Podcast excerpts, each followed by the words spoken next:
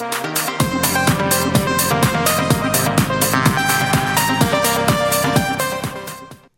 Eyal, welcome to the Development by David podcast. How are you, really, my friend?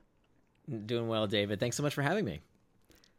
You know, it's such a real, like, real privilege to have you on here. You're one of the most coveted minds in the world of productivity.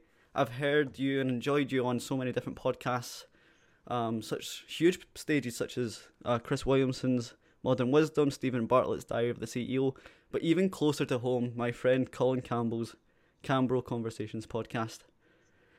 Colin's a great friend of mine, and I'm really proud that you made this introduction. So thank you for stopping by today, Nir. Oh, sure thing. Happy to. For those who are unfortunately not familiar with your work yet, how would you bring Nir Eyal to life in 2022?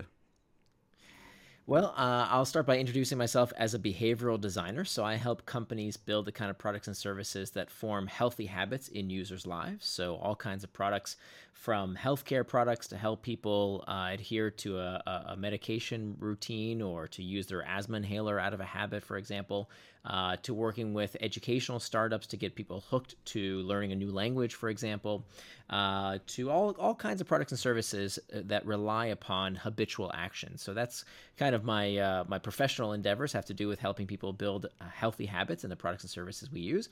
And then uh, I also work with individuals. My second book is called Indistractable How to Control Your Attention and Choose Your Life.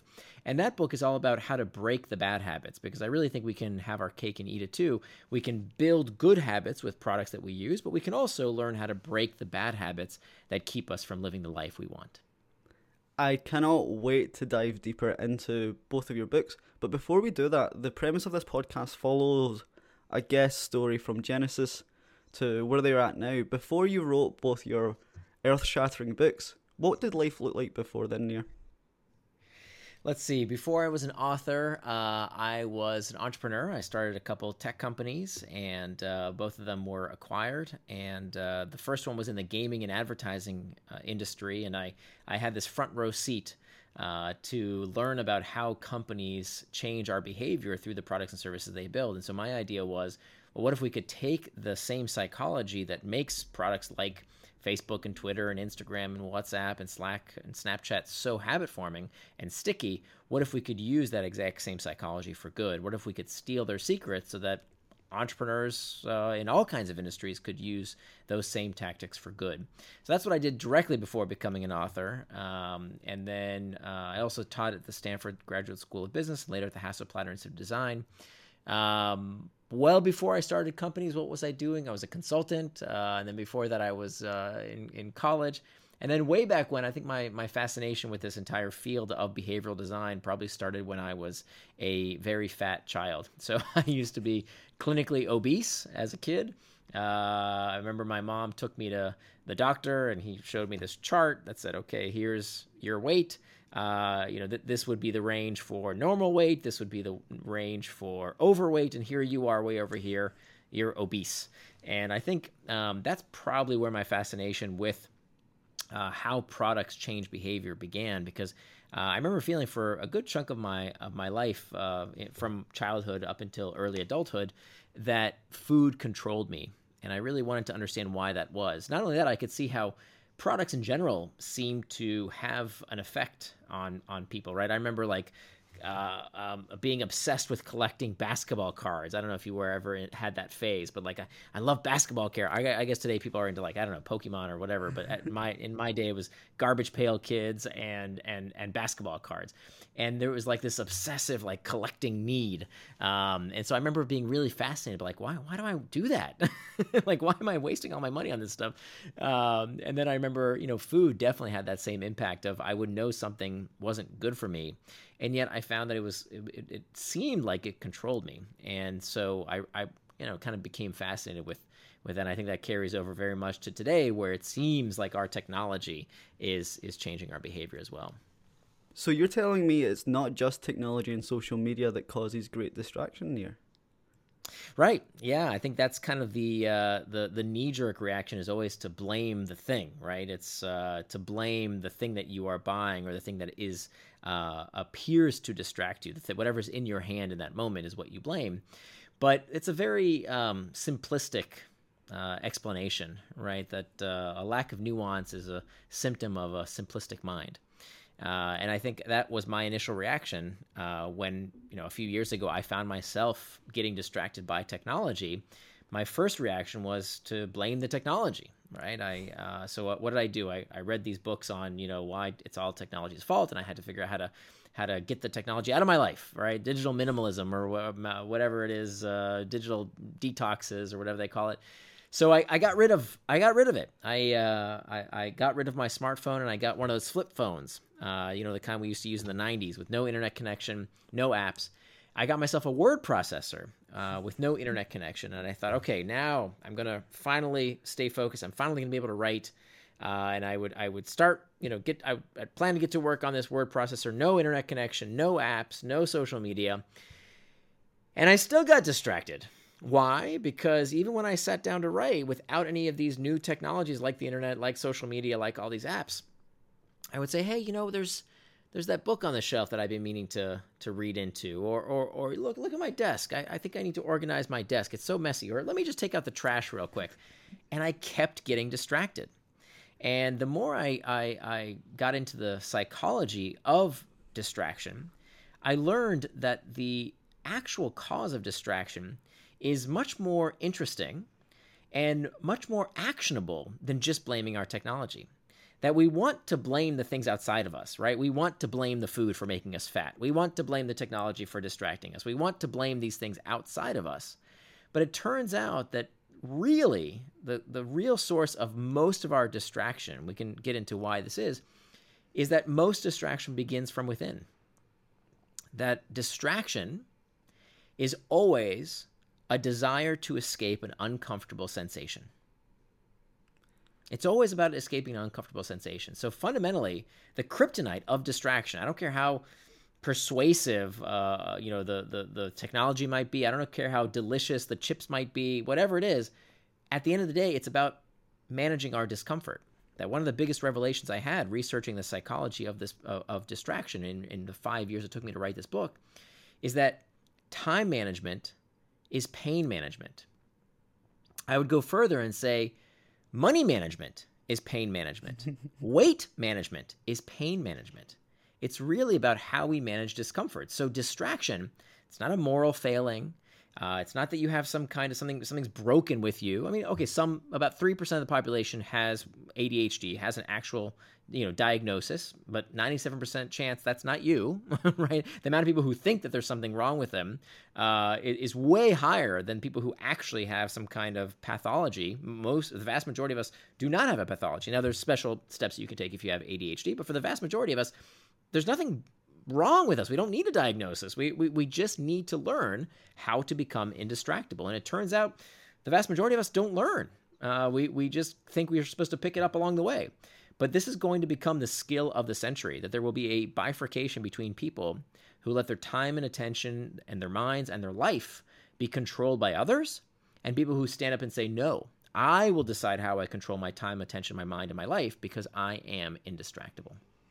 So fascinating. The one you know, one of the the quotes that stood out was time management is pain management. And one of my favorite lines from your book is we can't call something a distraction unless we know what it's distracting you from.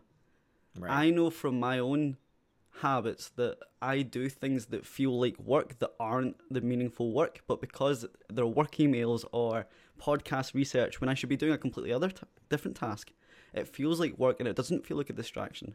How can we distinguish the meaningful work from the meaningless work? It's a, it's a great question. So the first place to start is with the definition of distraction. What, what are we talking about when we use this word distraction? Well, the best way to understand what that term means is to understand what it doesn't mean. What is the opposite of distraction? Most people, if you ask them what's the opposite of distraction, they'll tell you the opposite of distraction is focus. But that's not right. The opposite of distraction is not focus. The opposite of distraction is traction. Okay, we have traction and we have dis traction. Both words come from the same Latin root, trahere, which means to pull. Okay? And they both end in the same six letters, A C T I O N, that spells action. So traction, by definition, is any action that pulls you towards what you say you're going to do, things that you do with intent, things that move you closer to your values and help you become the kind of person you want to become. Those are acts of traction. The opposite of traction is distraction. Distraction is any action that pulls you further away from what you plan to do, further away from your goals, further away from your values, further away from becoming the kind of person you want to become. So this isn't just semantics. This is really important because I would argue that any action can be traction or distraction based on one word. And that one word is forethought, right? That the time you plan to waste is not wasted time. So we need to stop moralizing and medicalizing perfectly normal behavior. If you want to watch videos on YouTube or you want to go on Discord or you want to go on, fa- on Facebook, there's nothing wrong with that stuff. Somebody tell me why using technology, right? Why, why is using the internet somehow morally inferior to watching a football game on TV? What's the difference? There's no difference, exactly. but no, you don't hear anybody saying, "Oh, football is hijacking your brain," right? There's no difference. Never. It's simply the fact that we do this stuff with intent. If you want to do it with forethought, enjoy. There's nothing wrong with it. If you plan the time to use social media or do whatever you want with your time, I don't care. My, my job is not to tell you what to do with your time, it's to help you do what you want to do with your time. So if you say, I want to play video games, great. If you decide when you're going to do that according to your values and your schedules, now it's traction. It's not distraction. Conversely, and this gets to your question, any action can be distraction if it's not what you plan to do with your time and attention. So, you know, in my case, for years I would sit down at my desk at work and I would say, okay, now I'm going to get started. I'm going to get on that big task I've been meaning to do. I know I need to work on that big project. Nothing's going to distract me. Nothing's going to get in my way. Here I go. I'm going to get started. But first, let me check some email. Right? And I justify this to myself thinking, oh, email is a productive thing to do, right? Email is is is a work-related task. I'm being productive, aren't I? Well, if it's not what I plan to do with my time, if it's not working on that big project that I said I was going to work on at that time and place in my day, just because it's a work-related task doesn't mean it's not a distraction. In fact, that is the worst kind of distraction because it's tricked you into mm-hmm. prioritizing the easy and the urgent work at the expense of the hard and important work you have to do to move your life and career forward. So it's always these type of work tasks that we think are we're, we're being productive if we do that take us away from the really important work that we said we're going to do in advance. So just because it's it's a work related task doesn't mean it's not a distraction. That's the most terrible kind of distraction. So be very very careful. If it's not what you plan to do with your time in advance, it is by definition a distraction.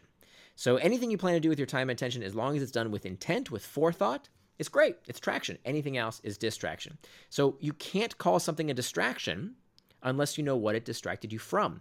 So I work with so many people who have told me, "Oh, you know, I, I, it's so hard to stay focused for some reason. You know, I must I must have some kind of uh, pathology. I need to go to get a diagnosis, I, because my kids want this and my boss wants this, and I can't finish anything, and I'm constantly scatterbrained all the time." And I say, let's start with what's on your schedule. What did you plan to do with your time today? Oh, but look at my to do list. I have 100 things on my to do list. No, no, no. That's not what we asked, right? What's on your schedule? We can talk later about why to do lists are one of the worst things you can do for your personal productivity. We can get back to that later. But what I oftentimes see is that people don't plan their time. And if you don't plan your time in this day and age, somebody's going to plan it for you. So you can't call something a distraction unless you know what it distracted you from. If you look at your calendar and it's full of white space, right? You haven't planned your time.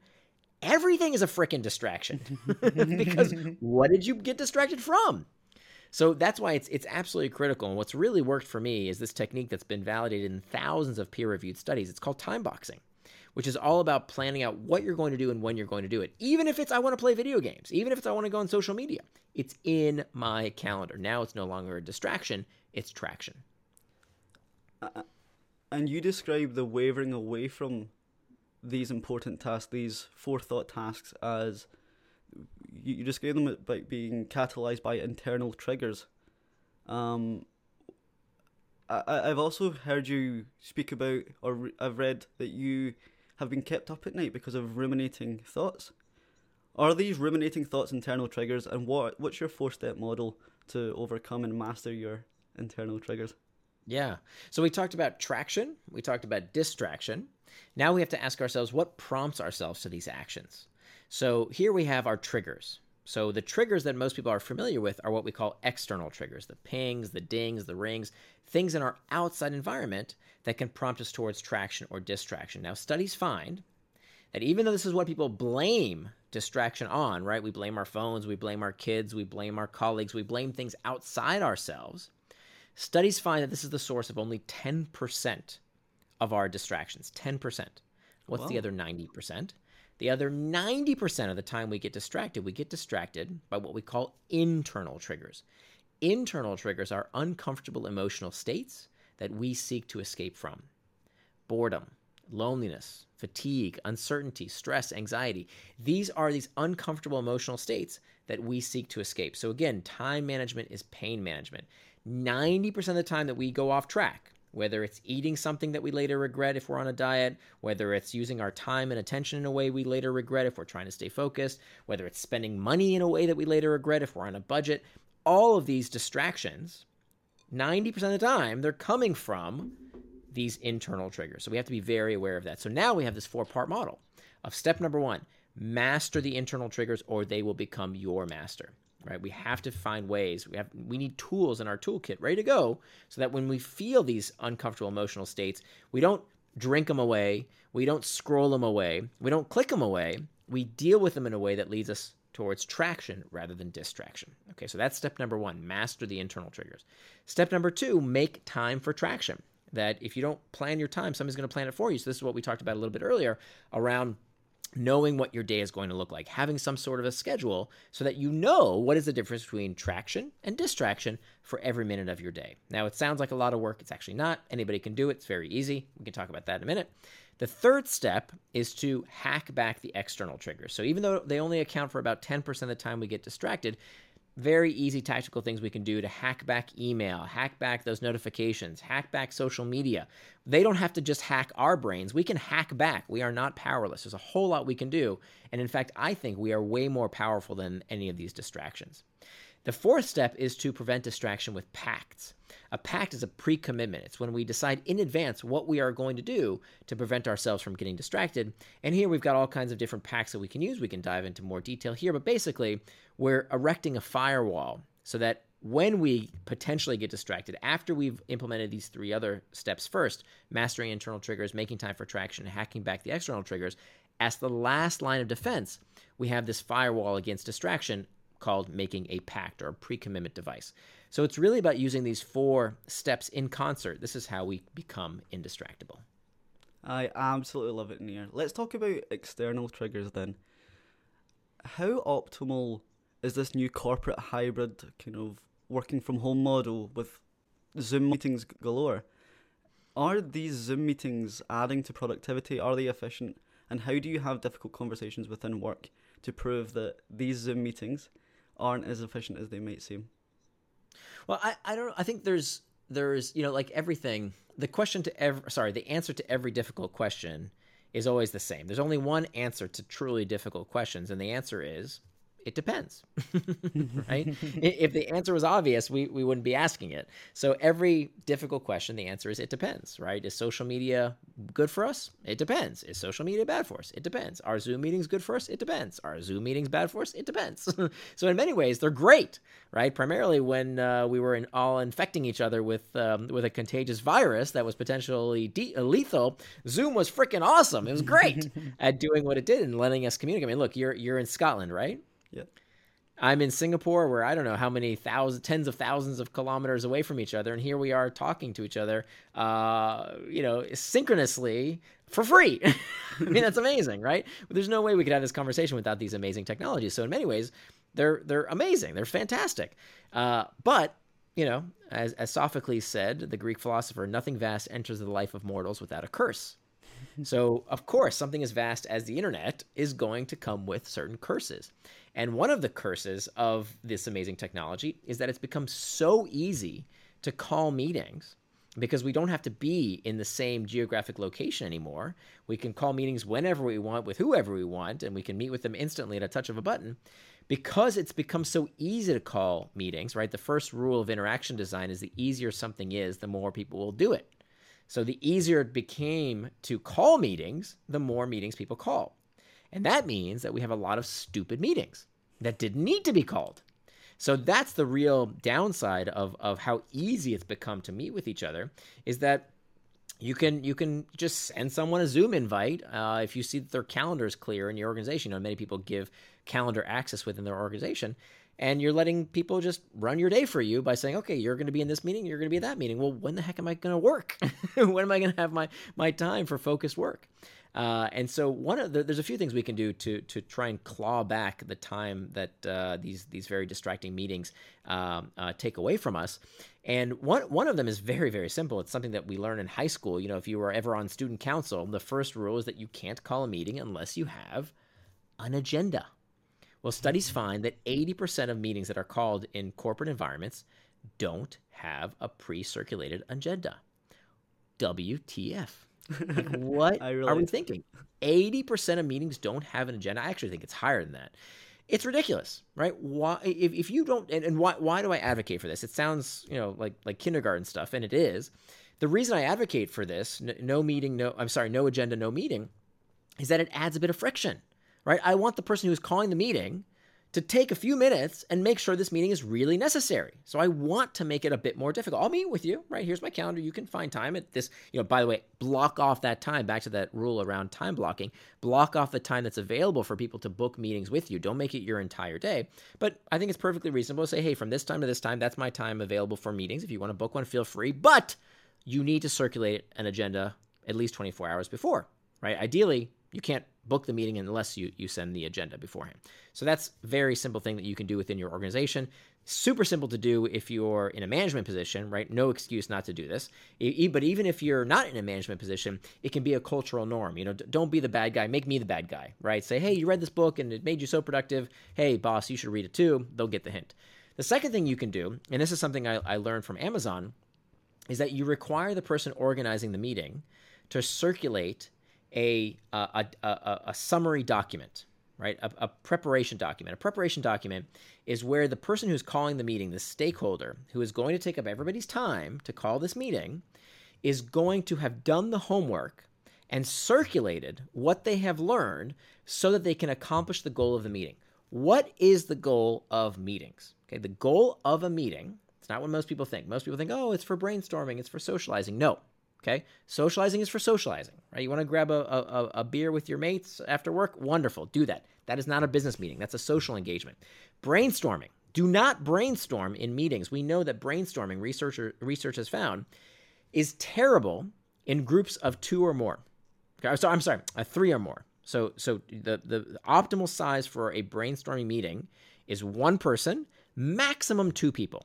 Anything more than two people is a is a waste of time. Because in in brainstorming meetings where people where there's more than than two people the loudest most dominant highest paid and most male person dominates a conversation.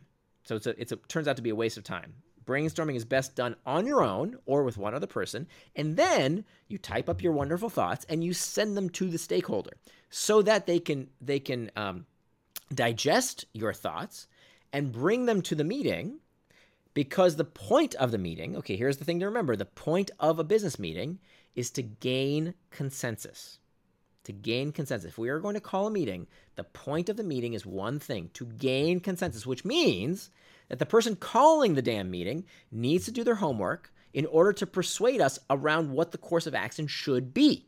What most people do when they call meetings is they lazy out. They don't want to do their homework. So they say, "Hey, let's get to get together to just to talk this out."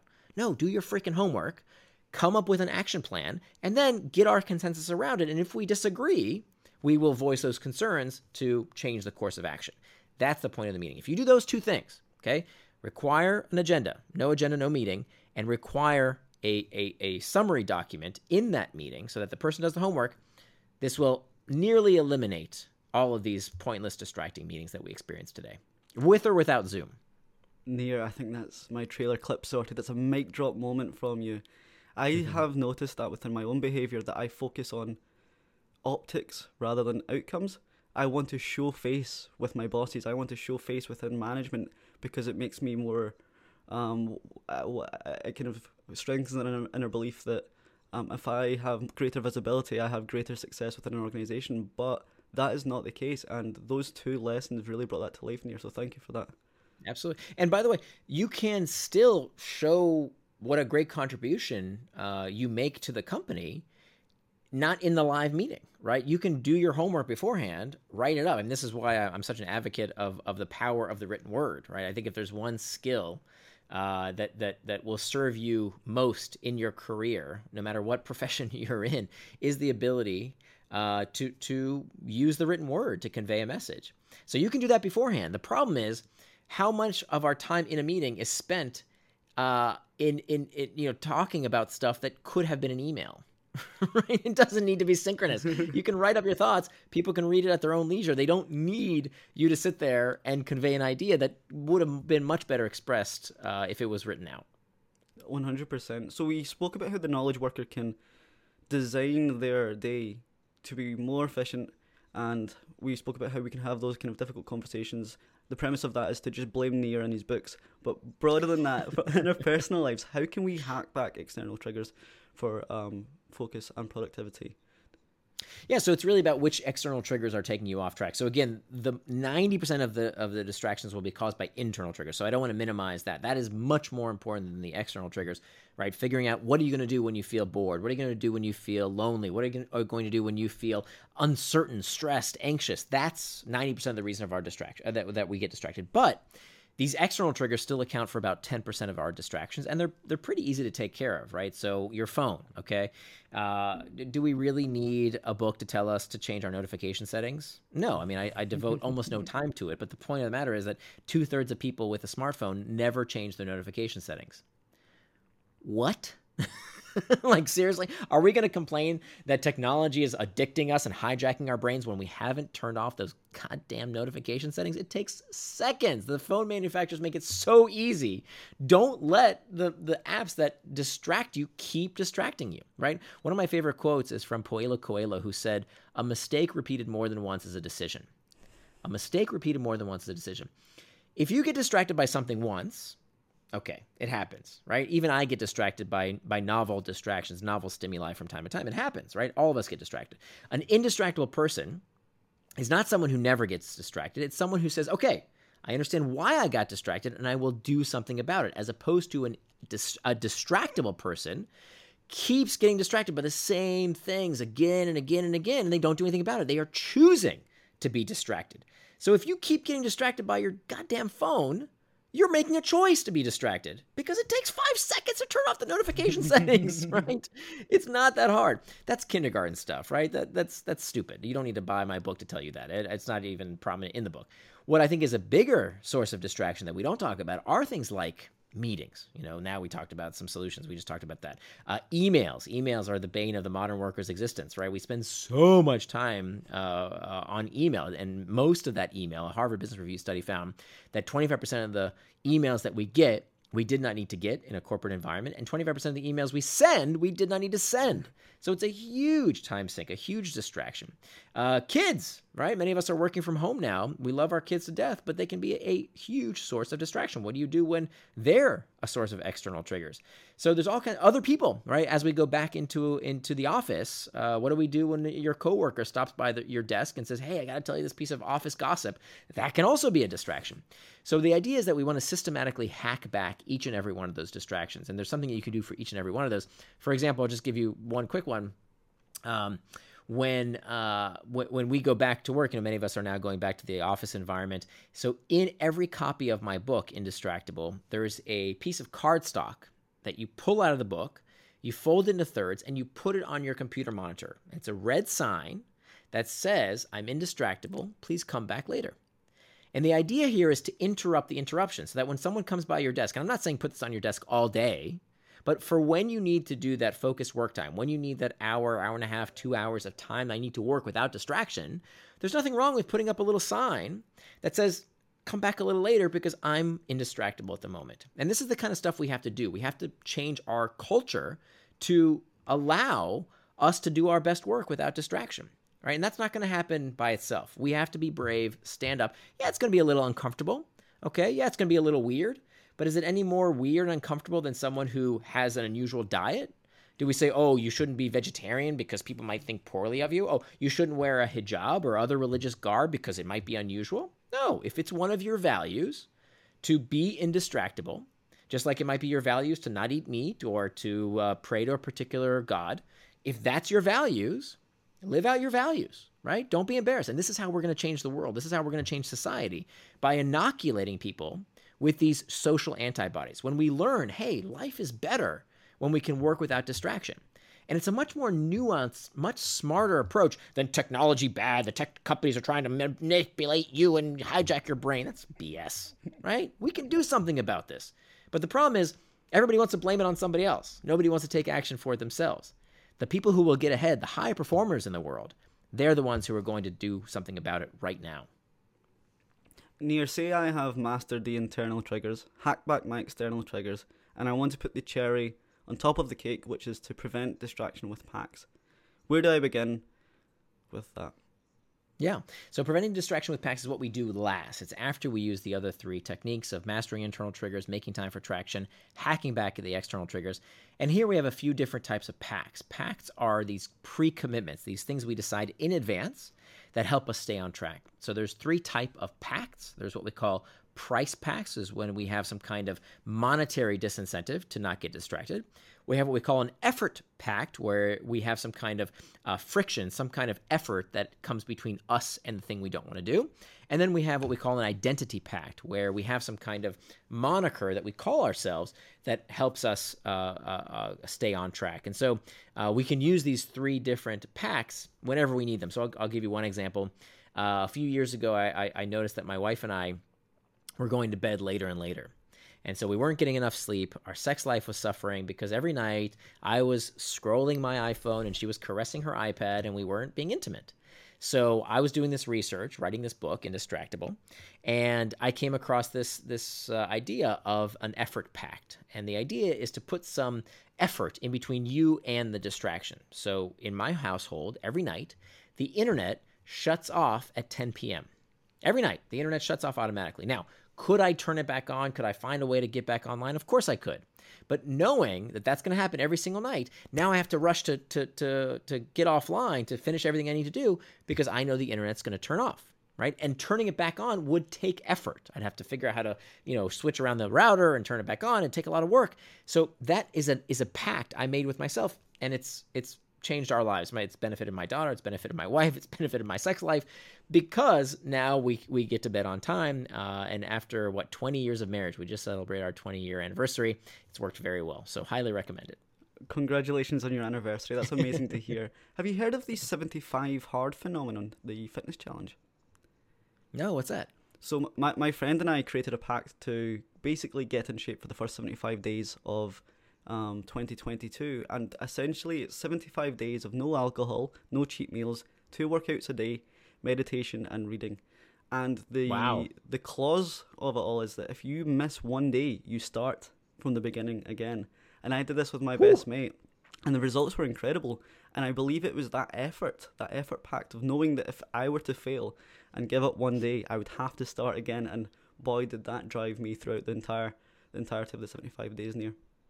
Wow, incredible! So that kind of pact utilizes a few different pacts. One, there's that eh, the, the there's the social pact you made with your your mate that you said, hey, "This is something I'm going to do." You also had this effort pact that if you didn't do it, you had this this this punishment of more effort that would come later on. It's almost like a price and effort pact there. Uh, that's interesting. Now, the one disclaimer I have to tell your audience that that type of pact can can be dangerous. The, the results can be incredible, right? But they can also be dangerous. Because if you do something like that without first doing the other three steps, if you don't deal with the internal triggers, if you don't schedule the time, right? It's going to be very unrealistic for a, a, new parent to work out twice a day, meditate, read, and uh, do everything you did. It, the time has to be scheduled in your day. It has to be, you know, on your schedule or it's not going to happen. Removing the external triggers, right? You have to do those three steps first to set yourself up to, for success because the likelihood of you falling off the wagon are very high. And if you fall another day and another day, another day, eventually say, ah, screw it. And many people can fall hard. They can think that there's something wrong with them, they're somehow deficient, that they're no good, that they're a failure, and that can set them back. So, one, make sure you do those other three steps first. And two, make sure you give yourself self compassion. That we find that a, a defining criteria of people who do meet their long term goals are people who, who can talk to themselves the way they could talk to a good friend a, a, the kind of person who gives themselves self compassion when they do fail. I love it. S- say a listener has followed our journey across the last four steps and is still within the decision of remaining true to their to do list. They think, no, those four won't work for me. I'm going to mm. lean on my trusted to do list. What kind yeah. of allergic reaction would you give them? Yeah, all right. So so let's talk about why uh, to do lists are one of the worst things you can do for your personal productivity. And by the way, I used to be a to do list devotee, and I'll tell you what I've learned from the psychology of distraction. This isn't just me. There's a lot of research around this. So the number one worst thing about to do lists is that they don't have any. Uh, they, they are not finite, right? That you can you can add more to a to do list forever and ever. Okay. And just to be clear, by the way, I'm not against writing things down. Okay. That's very good. Getting things out of your brain, putting them in an app, putting them on a piece of paper, wonderful. It's if that's all you do, that's a problem. Because if you look at your to do list to tell you what to do with your time and not your calendar, you're making a huge mistake. So what you should be doing is to take that that to-do list that you wrote down and put it in a particular time when you will do each and every task. Because unlike a to-do list which has no constraints, a calendar comes with 24 hours in the day, right? You have only have 24 hours a day, so you have to make trade-offs. And that's why with a to-do list, it's it's so harmful because what happens with the to-do list, people who just run their life on a to-do list, they come home at, from work at the end of the day, and they look at this list of a thousand things that they still haven't done, and day after day, week after week, month after month, year after year, they are reminded that they are someone who does not do what they say they're going to do. Loser, and that begins to take a psychic toll. You begin to believe, oh, I'm no good at time management, right? You be this rubbish. It's not true. It's a stupid technique that's broken. You're not broken. It's the technique that's broken. So if you're not putting these tasks on your calendar, you're making a, a big mistake. Another reason that it's so harmful to, to just use a to-do list is that almost nobody these days has experienced what true leisure feels like. Because with a to-do list, I call this the tyranny of the to-do list, right? I would come home, all I want to do is play with my daughter or watch something on Netflix or just relax. But I can't relax because I'm constantly thinking about all the things that I haven't done on my to do list, right? You don't actually get to relax. You're always thinking about, I could be doing more, I could be doing more, because there's still all this undone stuff on my to do list. As opposed to someone who's indistractable, someone who time boxes their day, time with my daughter's on my schedule, time to watch TV is on my schedule, right? There's nothing else I should be doing. That now is traction. So it's only when you say to yourself, oh, this is exactly what I'm supposed to be doing right now. I can actually relax, as opposed to people who are devoted to do lists. They're constantly thinking about all the things they still have left undone. It's just a much better psychological place to be, to be in that place of ease, to really enjoy leisure. And that only comes from knowing that you're doing exactly what you said you're going to do with your time and your attention. I've drawn such great inspiration from your work over the podcast that I've listened to, and I time box my day. I allocate actionable and non-actionable thoughts to uh, a list, and then I pull the actionable list into my time box. Um, but what can we do? What's the importance of noting down non-actionable thoughts? For example, my car needs serviced in t- t- eleven months. That's a ruminating thought that you have, or oh, my dad's birthday's in four months' time. I might host a birthday party for them, But they're not micro tasks that you can allocate to that specific date. How important is externalizing non-actionable thoughts? I think it's a great idea. So getting that out, of your brain and putting that somewhere is a wonderful idea. So that's a great way to use a to-do list. To say, uh, you know, my car needs to be serviced in 11 months. That would be a great thing to put in a to-do list app or in your to-do list calendar. You know, if you use a, a, a paper version of a to-do list, so that in nine months from now it'll remind you. I mean that that that is actually putting it on your calendar, right? It's it's almost the mm-hmm. same as time boxing. You know what I do is I have a a, a section in my day called admin and that admin is only 30 minutes, but it's all these loose ends, right? It's on this day, don't forget to get a Mother's Day present because it's going to come up in five days from now. Or don't, you know, don't forget to make an appointment with the mechanic to service the car. So I put that time, all these little itsy bitsy tasks, they're on my calendar. And so I have time in my day. I don't have to slip it in in between stuff. I know I won't forget it because my schedule says at 8 o'clock to 8.30 look over my admin duties and make sure there's nothing coming up that i have to do right now. And if i do have to do something so it says oh make sure i book time to uh, to, to make a car appointment. Hey guess what i do? I go to that part in my in my day uh, and i put it in for you know three days from now four days from now when i know it's going to happen. What you don't want to do is to change the calendar in the day. Okay once you set that schedule for the day you don't change it. But you're absolutely free to change tomorrow, the next day, the next month, the next year. You can change the schedule for the days coming up. It's not that you, I think a lot of people misinterpret this and say, oh, you have to lock in your calendar for the rest of your life. No, no, no. You, you can change it day to day. You just don't want to change it in the day. Once you wake up in the morning and say, this is what I'm going to do for the day, and this is what, you know, this is going to be set in stone, you got to s- stick to it for the day. I love it, Nir. I want to talk about personal relationships and how time boxing your day can improve them. I receive pushback from some I want to call them kind of more hippie friends, more loose friends who don't use a calendar, don't use a to do list. I, I, have often, for example, I've said to them, on Saturday, I'm going to pencil in playing guitar between 4 and 5 pm. And they say to me, WTF, David, who pencils in playing the guitar? You just pick it up and play it. You shouldn't have to time box that. How can I sell the benefits of productivity or time boxing my day or being indistractable, how can I sell the benefits to intimate relationships and friendships in the same way without them having this kind of robotic, visceral reaction? I don't think it's your job to sell it. I think the way you sell it is you you show them how well you play guitar. and they say, "Wow, David, when did you have time to learn how to play guitar so well?" Say, well, I practiced on Sunday from four to five o'clock every day, every week for a year. and and they'll be and they'll you know their their jaw will hit the floor because they can't play the, the, the guitar as well as you can because they left it as an aspiration, as a dream, as something maybe they'll do someday. And this is what I'm on a mission to fix. I want people to live out their dreams, to live out their aspirations, to do what they themselves want to do. But if we just leave it loosey goosey, if we just think, oh, okay, I'll get to it someday, it just remains a dream. How many amazing authors don't share the work that's in their uh, that's in them because they don't make the time to write? How many musicians uh, we'll never know about because they don't make the time to play? How many relationships could we have in our life because we don't plan the time to be with the most important people in our life? Uh, so if, if, if your life is hunky dory and, and you're getting everything you want out of your life and you're accomplishing your dreams, hey, don't buy my book or anybody else's dream. You should write or anybody else's book. You should be writing a book to teach the rest of us. But if you're finding that hey, I, I, I'm not doing what I know I'm capable of, I'm not living the kind of life I know I deserve, well, this is why. Oh, I love that advice. That will be something I hold on to dearly for the rest of my life. I recently enjoyed one of your articles called "Why Do People Go to Bars." And it notes that you've been sober for a few years now.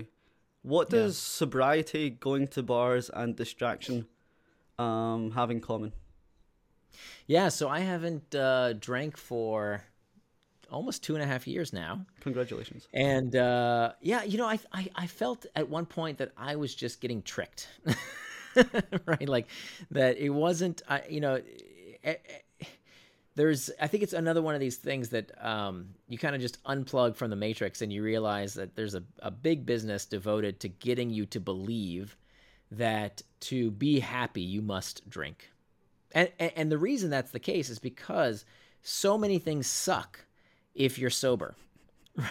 right? Like when I decided to give up drinking and then I went to uh, you know to a club or to a bar most of them are really boring, right? Like you can, and they're designed to be boring. The music is cranked up super loud, so you can't have a conversation, right? It's dark, so that you can't really make out what people's, you know, what what what people's uh, people are saying when their lips move. Like they're they are designed to get you to drink more and more and more.